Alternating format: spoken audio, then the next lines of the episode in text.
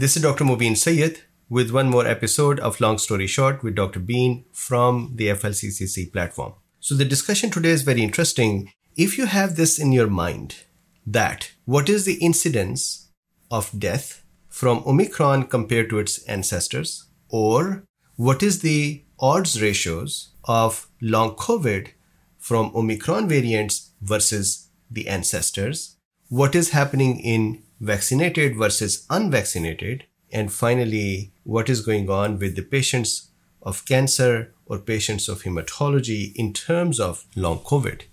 If that is something that you're interested in, then this is the talk that we'll do today and we'll look at some data. Why did I decide to do this one? I was coming to the FLCCC conference that happened a couple of weeks ago, and one of the audience members of FLCCC and of Dr. Been, they asked me to ask the doctors over there to figure out that if somebody who is not vaccinated and somebody who is not infected, what are their risks in terms of severe COVID and long COVID? So that was a question, and that was very interesting. So I started putting the data together. So here is the discussion today. So the studies that we would go over, first of all, this is the flccc.net or covid19criticalcare.com. And here are various studies. This is the study of long COVID in hematology patients. This is the study of long COVID in cancer patients. This is a study of the post acute sequelae or the long COVID in patients who were infected once with the virus and then infected again. And what is the risk of or change in risk or odds ratio of the long COVID in these patients. Then from the Office of National Statistics UK, what are the data points for long COVID? And then finally, the risk of long COVID associated with Delta versus Omicron variants of SARS CoV 2. These are the studies. Let's start with my drawings. So, long COVID after Omicron versus its ancestors, and the long COVID after reinfection. So, if that is a question that is in your mind, then this is the discussion. So, we'll discuss Omicron ancestors versus Omicron for long COVID and Omicron ancestors versus Omicron for death. We'll also compare Omicron to Omicron, so one infection to the next infection. So the first study, hematology patients. Mortality reduced, so this is the summary of it. Mortality reduced in Omicron era, long COVID reduced in Omicron era as well. So now the question that will come in your mind will be, is it the vaccinations or is it the community protection, the immunity built up in people? Or is it the virus or is it something else? So there may be a combination of things. So let's look at the data. So here we have three comparisons. We have ancestor variant, let's call it Wuhan for the time being. Then we have Delta variant, and then we have Omicron variant. And ancestor variants have a little beard, and then the Omicron is a little derpy. So, mortality 90 days attributable to COVID, with the original ancestor 42%, with Delta 9%. So, look, we're talking about the mortality in hematology patients. So, this is not healthy individuals because 42% is very high, even when the original variant had started. I believe at that time it was 5 6%. But we're talking about a specific cohort of patients. So this is a comorbidity we're looking at. So it started with 42% from the original variant, Wuhan variant. Then it dropped down to 9% in Delta. And then with Omicron down to 2%. Now, this 2% or lesser is actually more common nowadays with Omicron. The only good news is that the cohorts that are included in that are becoming progressively rarer. So, more and more folks with comorbidities and less people are impacted, which is a good news. So, then the long COVID risk is 46% with the original variant. Again, in the hematology patients, 46% were becoming long COVID. Then with Delta, 35%, not a lot of change compared to how mortality changed. And finally, with Omicron, 14%. So that still is on the higher end. But compare, keep this in mind as well that the previous studies, for example, from the US Veterans Affairs Hospital, there was a study that said that the incidence of long COVID is anywhere from 7 to 12 or 13%. Then there are studies from other countries that showed even up to 34% in long COVID. Here we're talking about patients with comorbidities, then developing infection, and then having long COVID, and the incidence is 14%. So that's a lot of improvement. This is the study that I just discussed.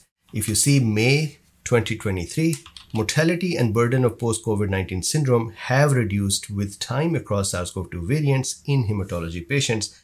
This is the data that I just presented.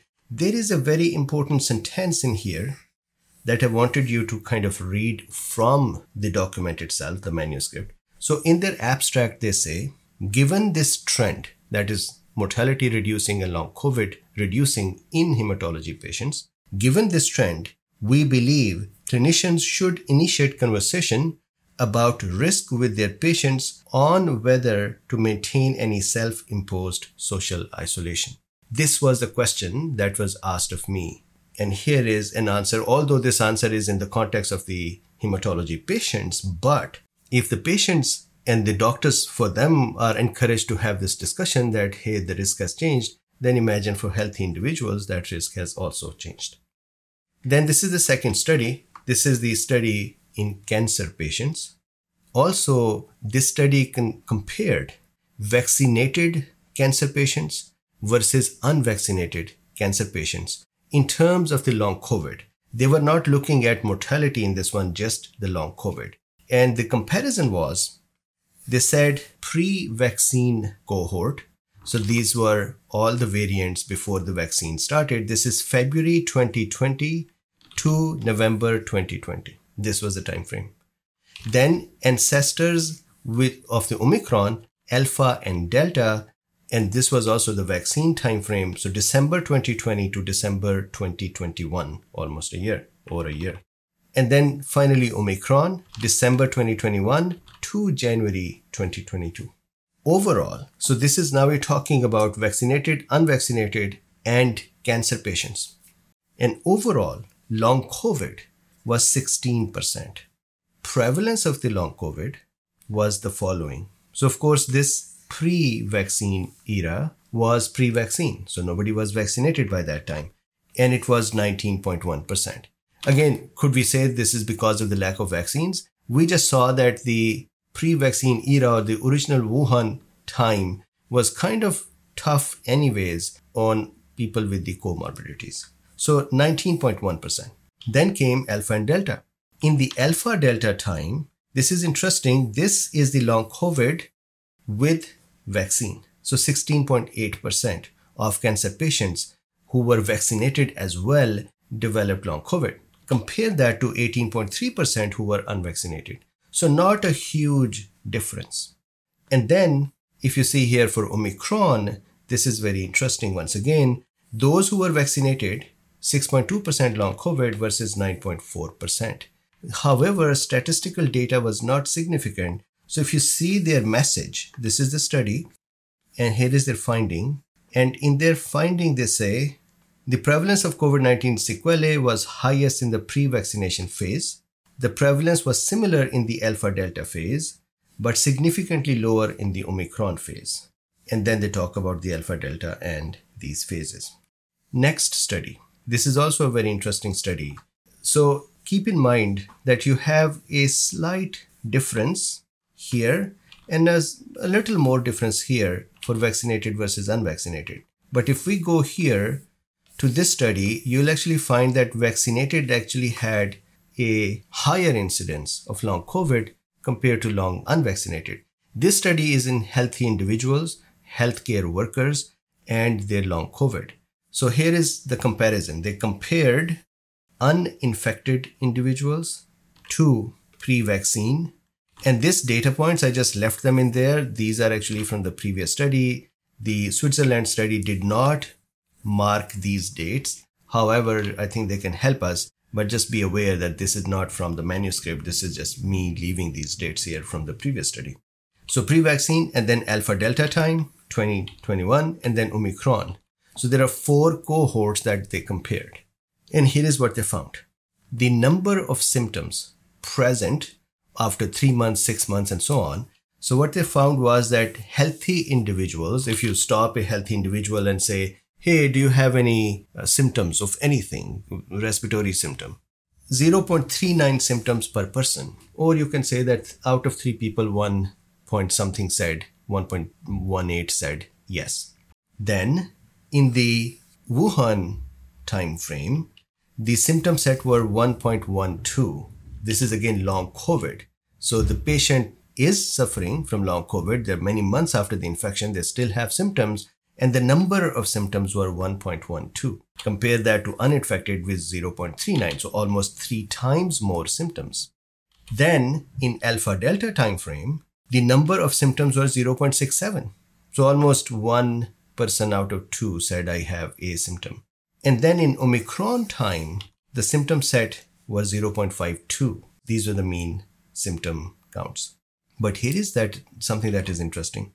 In unvaccinated, in Omicron time, the number of symptoms was 0.36. This is unvaccinated Omicron healthcare workers who got Omicron infection, 0.36. Compare that to uninfected with, who were 0.39 and compare that to those who had 1 to 2 vaccinations 0.71 look at this number difference between them almost double and those who had more than 3 or more that means they had boosters as well 0.49 so more. So this study actually shows that in the omicron time vaccination versus unvaccination actually did not have any effect. Actually if you look at it vaccination kind of had a negative outcome. Again, this could be said that, hey, they may have a difference in their health or comorbidities, but please mind it, these are all healthcare workers and they were rather younger. So I'm not sure how much of this could be just attributed to the cohorts themselves. So this study researchers made an interesting point, and that was this one. Vaccination before Omicron BA1 infection was not associated with a clear protective effect against long COVID in this population. It is interesting. For me, if I looked at it, I would have not just said it is not clearly protective. I would have said vaccination was what? What would we say? Less protective? It's not even protective. There is more incidence here in vaccinated compared to unvaccinated. Unvaccinated seem to be more protected compared to the vaccinated. Anyways, this is how they articulated it. And there is another important sentence that I think is interesting to read. After Omicron BA1 infection, the estimated mean symptom number was 0.36 for unvaccinated individuals versus 0.71 with 1 to 2 vaccination and 0.49 with 3 and plus. Very interesting. So, previous infection with pre Omicron variants was the strongest risk factor for long COVID among our healthcare workers. So, if you see here, vaccination was one interesting one, but if you see the previous infections with the ancestors of the Omicron were stronger points for the incidence of long COVID compared to Omicron. Interesting to me is that infection with Alpha Delta, even then, that infection had lesser incidence compared to one to two vaccine dosage. So that was interesting. Now, let's just quickly review the Office of National Statistics UK and their data points. So, this is the new onset self reported long COVID after coronavirus in reinfection, reinfection in the UK. So, this is somebody who had the infection and then had the infection, and now what was the incidence of long COVID after one infection versus what was the incidence of long COVID after two infections? So, let's look at this. 4% of adults age 16 years and over and 1% of children and young people aged 2 to 15 years reported having long COVID 12 to 20 weeks after a first coronavirus infection from 1 November 2021. So, what is interesting in here is the prevalence of long COVID in the November 2021 timeframe 4% and 1% in children. Among those who did not report having long COVID after a first infection, so somebody got infection, did not have long COVID, got reinfected. This time, 2.4% of adults and 0.6% of children had long COVID. And then they say after adjusting for factors related to the risk of both COVID 19 reinfections and self reported long COVID, the odds of new onset self reported long COVID among adults were 28% lower after a second COVID 19 infection compared to the first one. And then they say similar differences in adjusted odds between first and second infection were observed when focusing on new onset long COVID that limited daily activities. So, made a person bedridden, for example. But at lower levels of prevalence, 2.8% of long COVID, disabling long COVID with the first infection versus 1.6% of disabling long COVID or limiting daily activity long COVID, 1.6% after the second infection.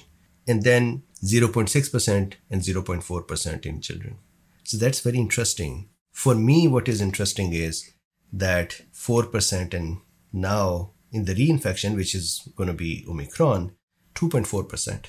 So that's good news that long COVID incidence is dropping. Now, is that the the immunity that has developed? So is this because of the immunity that we all have developed? Or is it because of the Omicron that is becoming weaker or more human friendly? Is it both? Is it more than that? So that is an interesting thing to observe. And finally, this study risk of long COVID associated with Delta versus Omicron variants of SARS CoV 2. I just want to quickly read a part over here, this part.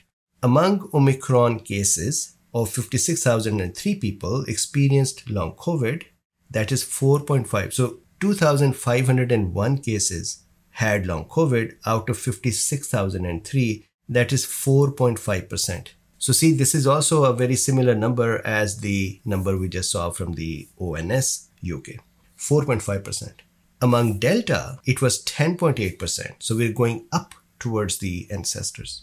So, 10.8% versus 4.5%. Omicron cases were less likely to experience long COVID for all vaccine timings, and this is all vaccine timings with an odds ratio ranging from 0.24 to 0.5. However, once again, I'll also keep the Switzerland study in mind as well. We had insufficient data to estimate the odds in unvaccinated individuals just because the number was reduced. And overall, we found a reduction in odds of long COVID with the Omicron variant versus the Delta variant 0.24 to 0.5. Now, keep in mind that when they say that for all vaccine durations, that just tells you that, look, it's actually very interesting for me to see. Six months and more vaccine, the odds ratio 0.26. So that is 26% similar and 74% improved for long COVID.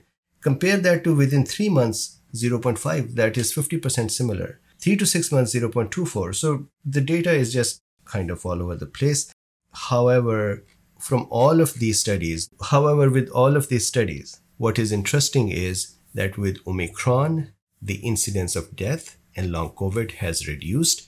And here we just reviewed how much reduced. So, with this, thank you very much for listening in, and I would see you next time.